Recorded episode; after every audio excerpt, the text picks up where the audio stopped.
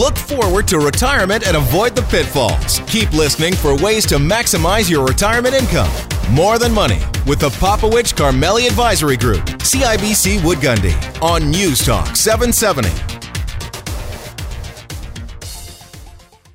Welcome back. to listen to 770 CHQR and More Than Money. And we're going to try something new today. We're going to be having a bit more of a local conversation. Normally, Dave and I talk about international, global, and economic themes, things that are happening to people in retirement. We don't really get a lot of conversation about what's happening here in the city. So we're bringing in uh, George Chahal. He's Calgary councillor for Ward 5, and George is taking some time out this Saturday to chat with us. So, George, thank you for joining us today. Yeah, thank you, Faisal, and good afternoon, everybody. And so I wanted to kind of touch base and kind of get an idea of what's the feel of the city. You know, the people who generally listen to this to- this show are your 50 plus crowd. They're transitioning to or living in retirement, so they're taking a global view for their money, but they're taking a local view for their lifestyle. So let's talk about what's happening in the city. Let me let me throw one topic at you, get your opinion on it, and then we'll go from there. Let's talk about the Olympics. Are we going to have it? What's the thoughts about that? That's an exciting topic and a big discussion in our city today. And I think, uh, Faisal, what we're going through as a city is really looking at the cost benefits of hosting an Olympics. You know, what does it mean for Calgarians if we were to host an Olympics? And what are the costs to Calgarians? Uh, but what does our city look like without an Olympics? We have, um, you know, really major infrastructure needs uh, within the city of Calgary to ensure that we are a, a winter city that hosts a lot of uh, uh, World Cup events. And I think that's really important to consider as we go through this whole process, but also to consider. You know, we pay a lot of uh, our taxes go to the provincial and federal levels of government. This potentially could be an opportunity for the federal government to give some money back to the city of Calgary to invest in uh, some of our infrastructure requirements and for the benefit of all Calgarians.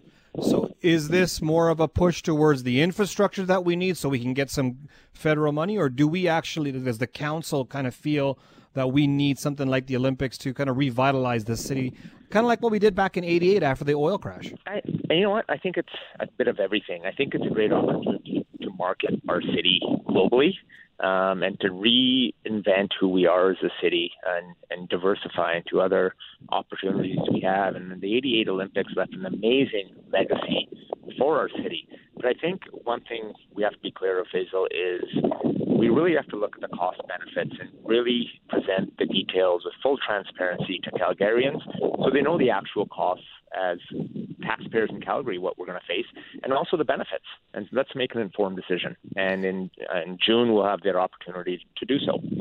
And so, with with this uh, opportunity in June, um, we've got we've got uh, a couple of things that the people need to understand. The cost we normally think of the financial. What about the non-financial cost? What should people consider when we look at the cost on a non-financial basis?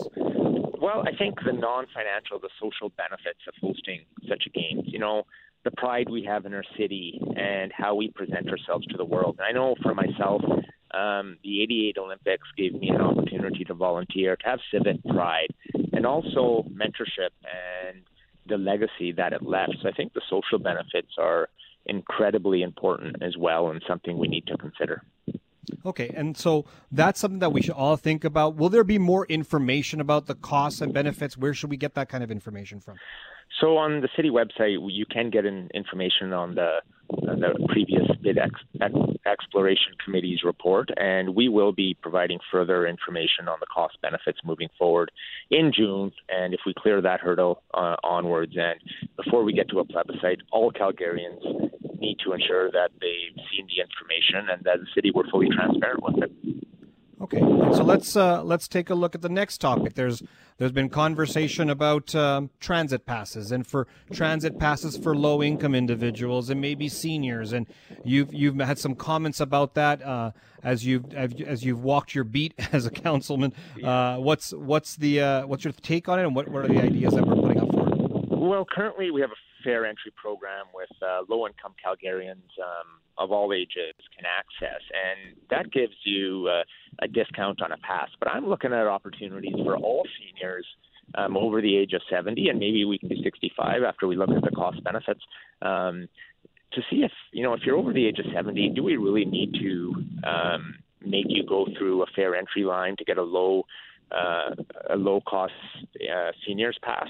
And I think we should look at just having all seniors um, be able to ride public transit at no cost. So I'm doing really doing my due diligence now and making sure that we get all the numbers and details around that. But I think it's an important cause, and you know, our seniors have provided a lot um, in building this great city, and I think that's something we can do and give back. And I think you know, rather than having somebody wait in line for an hour um, for a pass, you know, let's give all seniors over the age of 70 an opportunity to ride public transit because it is public transit. And so, how, how do you verify if, if people over the age of 70 are utilizing the transit system? Do we have that kind of data that we can say this is going to be a, a need, or is it is it are we just trying to uh, you know do something nice for the for the for the, the people over the age of 70? Well, I think um, you know there's a number of Calgarians who do use public transit. A um, number of our seniors are working, um, you know, after the age of 65 now, more and more. Um, but after the age of 70, I'm, I'm sure you talk about on your program, you know, we moved to a RRIF, and uh, a lot of our seniors are on, um, you know, lower incomes, and they're balancing budgets with increased costs and with CPP and old age security. So, you know, I think this is just to help um, the seniors who do use public transit. Uh, it just helps them save a little more money on costs that they're incurring. But also, I think it is important to really look at the cost to administer the program and the revenues we generate, um, you know, I think it's probably uh, pretty close. So, you know, it reduces some red tape and also gives our seniors um, free public transit. So I'm going to look into the details and do our due diligence and and maybe in the next few months when I come back and speak with you, I'll provide further details on that. Fantastic. One one topic I want to bring up to you because I've I've done a lot of research around um, companies countries that are changing their pension plan system. Most people talk about what the national Canadian pension plan or old age security, but they forget that Calgary is also a employer. The city of Calgary is an employer who has pension plans, and I've seen many companies move from a defined benefit pension plan, guaranteeing income for the individual, the pensioner, to a defined contribution, which basically says we're setting a certain amount of money aside, and then whatever happens in your investments happen in your investments. Um, is the city going to look at that? Because there's a lot of liability or a lot of cost to the city that could save us on a whole bunch of money potentially. Um, is, is, that something that the city's looking at? Well, I don't think that's been um, you know a focus of the city's discussions. Um, there's a lot of issues uh, around that currently. Um, but I think it's important we do consider it. I mean, you know, the pension liabilities uh, have impacted um, many corporations and brought down, um, I would say, the auto industry and cities like the city of Detroit and uh, many other American cities. Um, the city of Detroit was in bankruptcy, and it's the long-term um, liabilities that really um, cripple, uh, you know, many corporations and cities. So I think we do need to take a hard look at that moving forward and what that means for um, Calgarians and the impacts of it. So I'm willing to have that discussion uh, in the future, and uh, hope hopefully we can continue on. And you know, you being a financial whiz can provide further insights on that, and maybe we can work together and see if we can find some more innovative solutions.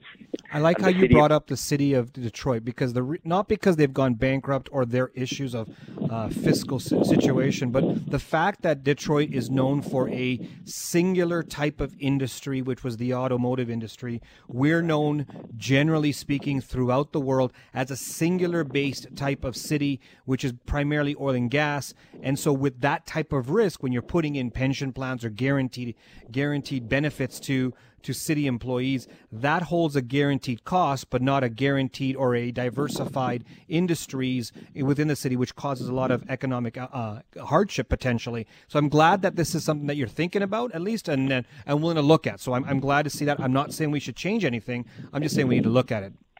Well, we do need to look at all options moving forward. As you said, we you know our economy is based on uh, oil, and uh, we're you know the world's changing and our economies are changing. So we have to change with the times and look at all options, all innovative options to see how we can make sure that Calgarians, um, for the long term, um, that the processes we're using are sustainable and uh, benefit for Calgarians for generations to come.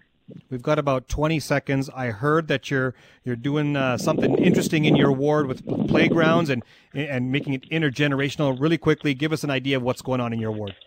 Yeah, we're doing a lot of innovative work. We have a lot of multi generational families and a lot of seniors that come out uh, spring, summer, enjoy our parks and playgrounds. We want to incorporate more inclusive playgrounds that um, are very inclusive to the needs of our children, but our seniors as well. And we're also working with researchers uh, with the University of Calgary Medicine through Make Calgary to incorporate uh, more health and research and health and exercise within our aging demographics. So I think these are really important initiatives that we're we're working on in Ward Five, and uh, I hope other parts of the city will do the same. And uh, I can bring you a further update down down the road on that as well.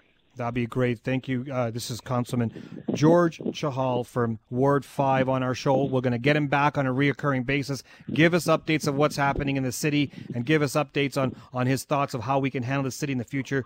George, thank you for joining us today. Thank you, Faisal, and uh, have a great day, everybody. All right. So now, what about your future in your retirement? What about your future in regards to ensuring your lifestyle never retires? And how do you fit in your financial and non financial situations, combine it together to bulletproof that retirement? We're going to talk about that on Tuesday, May 29th, 7 p.m. at the Crowfoot Co op Wine and Spirits. Now you need to reserve your seats. So give us a call at 966 8400. That's 966 8400. Or go to our website at morethanmoneyradio.com.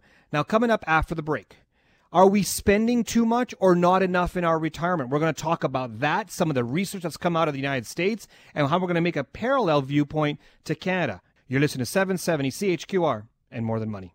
David Popowich and Faisal Karmali are portfolio managers and investment advisors with CIBC Wood Gundy in Calgary. The views of David Popowich and Faisal Karmali do not necessarily reflect those of CIBC World Markets Inc. Clients are advised to seek advice regarding their particular circumstances from their personal tax and legal advisors. If you are currently a CIBC Wood Gundy client, please contact your investment advisor. CIBC Wood Gundy is a division of CIBC World Markets Inc., a subsidiary of CIBC and a member of the Canadian Investor Protection Fund and Investment Industry Regulatory Organization of Canada.